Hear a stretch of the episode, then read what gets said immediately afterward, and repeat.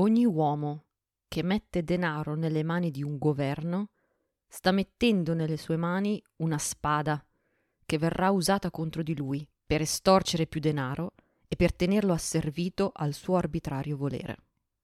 Non si può avere alcuna fiducia in alcun governo, né ragionevolmente presupporre la sua onestà nell'istante in cui esso non dipende completamente ed esclusivamente da volontario supporto.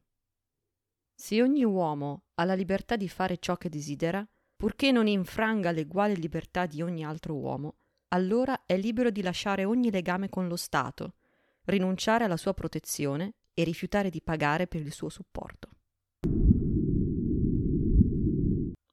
Oggi parliamo di anarchismo, se non si fosse capito.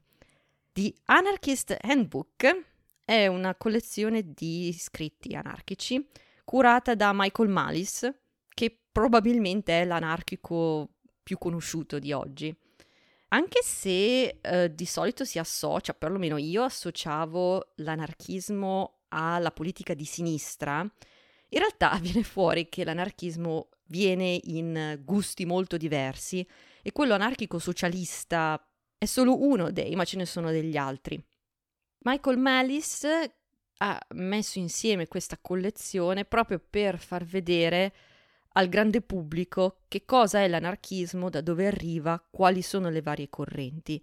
Il libro mi è capitato fra le mani perché ho ascoltato Michael Malice in alcuni podcast e il tipo è interessante, mi sono incuriosita. Ho ascoltato alcuni podcast in cui lui era ospite e anche lui ha un podcast, si chiama Your Welcome, e mi piace molto come vede certe cose da un punto di vista diverso. Il suo modo di riassumere l'anarchia è «tu non parli per me». E ha ragione, sono d'accordo su questa cosa. Però autorità di ogni tipo parlano per noi, decidono per noi che cosa è giusto, che cosa è sbagliato, senza parlare di decidere che cosa dovremmo, cosa non dovremmo fare. E non è che siamo sempre d'accordo su come decidono. Però uno dice «sì, vabbè, ma la società ha bisogno di regole per funzionare, no?» È il commento classico e quello che l'anarchia dice è che i singoli sono perfettamente in grado di mettersi d'accordo e non c'è bisogno di alcuna autorità superiore che parli per te. Io personalmente lascio il mio giudizio sospeso da questo punto di vista, e però ho un po' come l'impressione che quando uno è abituato a vedere le cose in un certo modo, fa fatica a immaginare come potrebbero essere diversamente. È un po' come quando vedi quelle immagini in cui puoi vedere nella stessa immagine due cose diverse, ma non puoi vedere le due cose nello stesso tempo. O vedi l'una o vedi l'altra. E quando vedi una potresti non riuscire immediatamente a vedere l'altra. Quindi tante volte quando pensi che una cosa non abbia senso, non sia possibile, devi capire se è vero che non ha senso, che non è possibile, o è semplicemente che non sei abituato a vederla.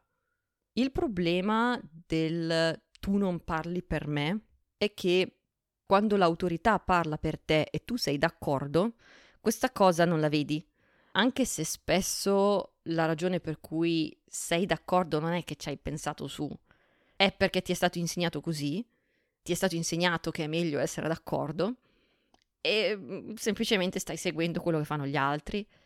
E quindi è quando non sei d'accordo profondamente che ti accorgi del valore di questo principio tu non parli per me. Quando tu hai il diritto, cioè il potere di parlare per gli altri, sono tutte rose e fiori. Però quando è il contrario, quando sono gli altri a parlare per te e non sei d'accordo, allora poi il giochino non ti piace più.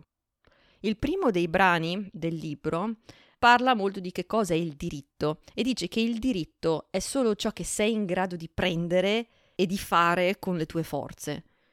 Ciò che hai perché ti è concesso non è un diritto, è una concessione. Il che significa che l'unico diritto che davvero hai è quello che ti puoi procurare da solo e che puoi difendere. La legge è applicazione della forza di un'autorità. È il diritto dell'autorità, non il tuo. Quindi dire che hai un diritto significa che hai applicato la tua volontà per avere qualcosa. E per questo lamentarsi che non hai qualcosa che ti spetta di diritto è sciocco, perché nulla ti spetta di diritto se non ciò che sei in grado di procurarti e di creare per te stesso. Un oggetto è di proprietà di chi riesce a metterci le mani sopra e mantenere quella proprietà, e così si crea il diritto di averla. Se fallisci nel fare questo, allora non hai alcun diritto su quell'oggetto. Uno sente queste idee e la prima reazione che uno ha è che questo è tutto basato sul potere, sull'egoismo, su chi è più forte. Anche se in realtà è molto più sottile di così, ma è certamente un lato dell'anarchismo. Però poi ci sono altri brani che invece vanno molto di più sull'idea di creare una società dove tutti lavorano volontariamente per il beneficio di tutti. E poi ci sono altri autori che basano la loro idea di anarchismo su una visione realista, ma anche positiva delle persone, che sono in effetti incentivate e capaci di mettersi d'accordo senza alcun potere che le forzi con la violenza e con la minaccia. E questi sono gli ultimi brani in fondo al libro, diciamo sono i più moderni, sono in ordine cronologico, e sono quelli che condivido di più. Comunque tutti questi punti di vista sono modi per andare alla ricerca della stessa cosa. Tu non parli per me. Chiaramente la regola sarebbe che nessuno dà ordine a nessuno, a meno che naturalmente uno non si sottometta volontariamente a una serie di regole, dalle quali ovviamente può anche volontariamente uscire. Ad esempio, se uno se fai uno sport o firmi un contratto, ti impegni a sottostare a una serie di regole, di tra virgolette ordini, ma lo fai volontariamente. Non sottostai a una legge perché è la legge, sottostai a una legge perché hai esplicitamente detto che sei d'accordo e che farai quella cosa. Normalmente, cioè, uno non paga le tasse perché vuoi, sei costretto. E non è solo una questione di fare la cosa giusta, perché l'obbligo di pagare le tasse c'è anche quando lo Stato poi usa i tuoi soldi per fare cose contrarie al tuo volere. C'è anche quando li usa per interessi personali di politicanti e funzionari corrotti. Sei costretto a pagare le tasse anche se i tuoi soldi poi vengono usati contro di te. Condivido molti dei pensieri di questo libro sulla violenza e la corruzione dello Stato. Magari è l'epoca in cui sono cresciuta, sarà quello che vedo i governi, tra virgolette, democratici fare negli ultimi anni, ma è ovvio che lo Stato è la più grande corporazione che esista e che ha il monopolio sulla violenza. Tu dici, vabbè, ma noi votiamo. Il brano che chiude il libro è di Michael Malice ed è intitolato «Perché non voterò quest'anno e nessun altro anno?». Dice: «Non importa quanto assurda la linea dello Stato sia, una grande maggioranza della popolazione la promulgherà. Le persone seriamente diranno che avere una sola scelta è tirannia, ma averne due è libertà». E questo è un concetto che in altre parole si sente molto spesso, no? Sono tutti uguali. Se poi tutti si allineano nel fare quello che è conveniente per loro a scapito del paese, che voti a fare? È un ragionamento per certi versi un po' cinico, però può essere anche il riconoscimento della verità, cioè che la tua libertà non sta in ciò che lo Stato ti concede, ma in ciò che non ha il potere di toglierti. E questo, secondo me, è una grande verità. Ripeto, la tua libertà non sta in ciò che lo Stato ti concede, ma in ciò che non ha il potere di toglierti. E i tuoi diritti non sono ciò che i ministri ti fanno la grazia di concederti dall'alto del loro essere migliori di te, ma ciò che non possono farti neppure se lo volessero. Alcuni dei brani sono tratti da anarchici militanti, gente che faceva le bombe. E la domanda a quel punto diventa: a che punto la violenza diventa un atto legittimo e quando invece è terrorismo? Ma se uno manifesta per un ragazzino di 17 anni morto in un cantiere e viene preso a manganellate, e poi però manifesta perché la sede di un sindacato è stato vandalizzato e i politici fanno passerella insieme a te, libertà di espressione o scimmie ammaestrate? E la libertà di espressione è una concessione? Se è una concessione che può essere tolta, allora non è un diritto. La maggior parte dei dubbi su come una società anarchica potrebbe funzionare di solito viene fuori su cosa fare coi crimini, cioè cosa fare con la legge. Però personalmente non credo che siano il punto di dubbio principale. C'è un brano nel libro che fa tutto uno spiegone su come potrebbe funzionare. Di nuovo, non do il mio giudizio. È molto interessante, però non do un giudizio su secondo me potrebbe funzionare oppure no. Forse, non lo so. Però il mio punto è che francamente non sono così sicura che ci siano così tante persone che preferiscano avere piena libertà di scelta. C'è una situazione che ti dà un alto potenziale, però necessita anche di parte tua di molto impegno e abilità di analisi, ed è anche una posizione rischiosa.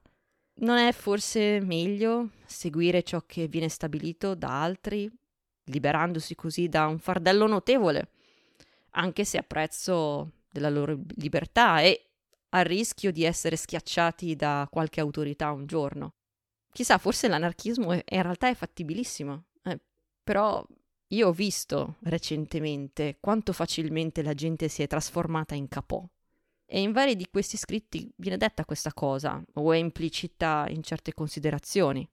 Forse tanta gente non vuole. Vari brani sono di persone anarchiche di sinistra, e quindi anarchismo versione socialista o comunista. Qui sembra una contraddizione, perché sembra impossibile che il comunismo, che insomma ha portato ad alcuni tra i monopoli di potere di Stato più estremi, sia compatibile con l'anarchismo, che l'assenza dello Stato.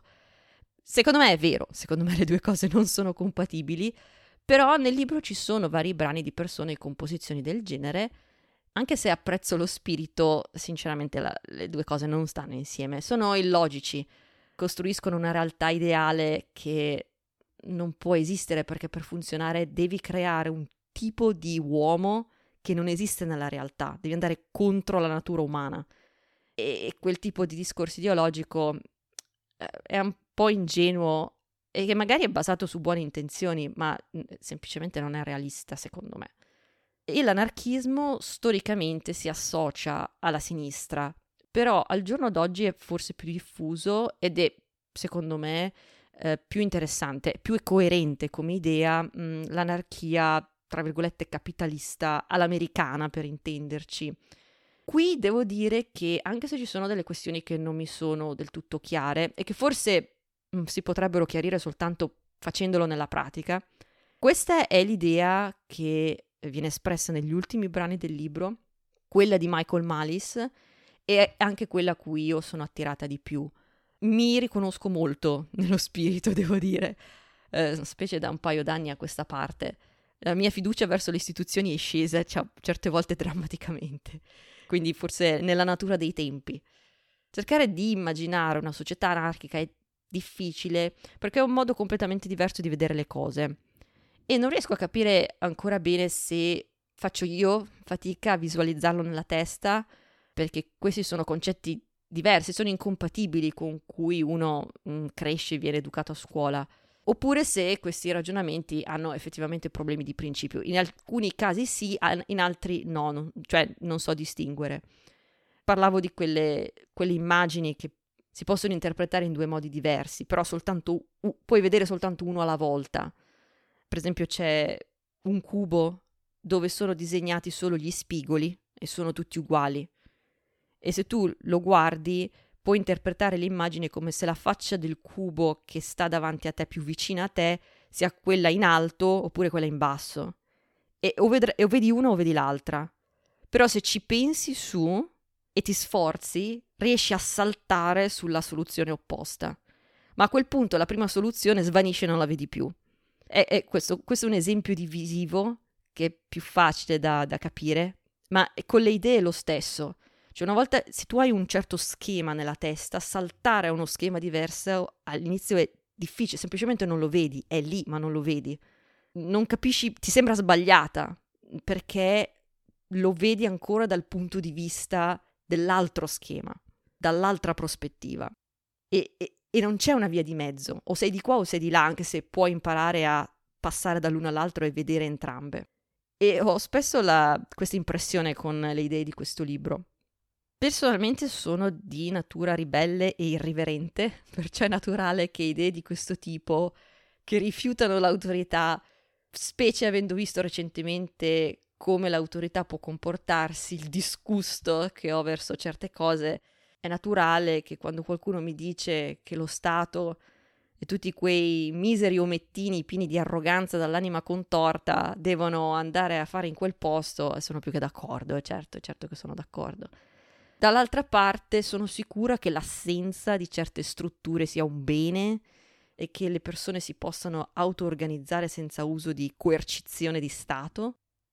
Sono sicura che il risultato potrebbe essere effettivamente migliore. No, non posso essere sicura. Però c'è certamente qualcosa di giusto in queste idee che sembrano proibite, che sono di solito considerate pericolose, ma forse sono considerate proibite e pericolose perché l'autorità insegna a tutti che la peggiore idea possibile e immaginabile è l'idea che elimina l'autorità stessa, naturalmente. Nell'estratto di John Hasnas, scritto nel 1995, dice: «Nonostante siano circondate da prove che la legge è intrinsecamente politica, la maggior parte delle persone sono comunque capaci di convincere se stesse che sia invece un'espressione di regole di giustizia oggettive, che quindi hanno l'obbligo morale di obbedire. Come in tutti i casi in cui si nega la realtà, le persone partecipano in questa finzione per il conforto psicologico che si guadagna dal rifiutarsi di vedere la verità. Tutti sono impegnati in una lotta politica per imporre la loro versione di ciò che è buono sul resto della società. E finché la legge rimane terreno esclusivo dello Stato, sarà sempre così. Le persone sono più disposte a supportare l'esercizio dell'autorità su di loro quando credono che sia una caratteristica oggettiva neutra del mondo naturale. È la stessa idea dietro il concetto del diritto divino dei sovrani. Una volta che credono di essere comandati da una legge impersonale anziché da altre persone, vedono la loro obbedienza all'autorità politica come un'accettazione animata da spirito pubblico di ciò che si richiede nella vita sociale, anziché come la mera acquiescenza a un potere superiore. Il concetto della legge permette di nascondere l'azione del potere dietro una facciata di parole. Ma il mito della legge fa di più che rendere le persone obbedienti all'autorità dello Stato, le trasforma anche in complici nell'esercizio del potere. E quante volte ho sentito ovvie vessazioni giustificate con è la legge, sto solo facendo quello che mi è stato detto di fare.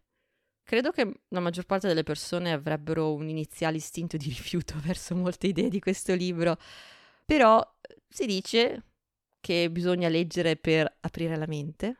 E allora? Ma non così. Bisogna aprire la mente, ma solo nella maniera approvata. Un capitolo di questo libro è intitolato Dinamite. Nel capitolo di tale Voltairine de Cleyre dice: «Finché le persone non avranno interesse ad esercitare la loro libertà, coloro che desiderano tiranneggiare lo faranno, perché i tiranni sono attivi e ardenti e dedicheranno se stessi nel nome di ogni tipo di Dio, di stampo religioso o meno, a mettere in catene l'uomo addormentato». Il libro non esiste in italiano, però essendo una collezione di estratti di altri famosi anarchici, probabilmente almeno alcuni di questi sono stati tradotti in italiano, non lo so.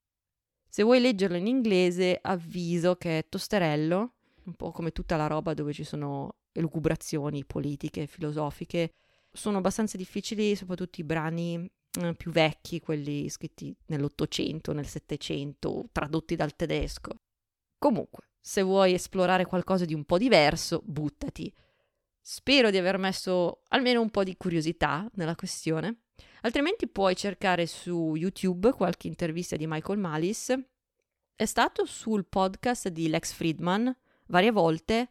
È simpatico, molto bravo a far notare quegli ovvi errori nei sottintesi che magari uno fa nel modo di vedere il mondo, la società.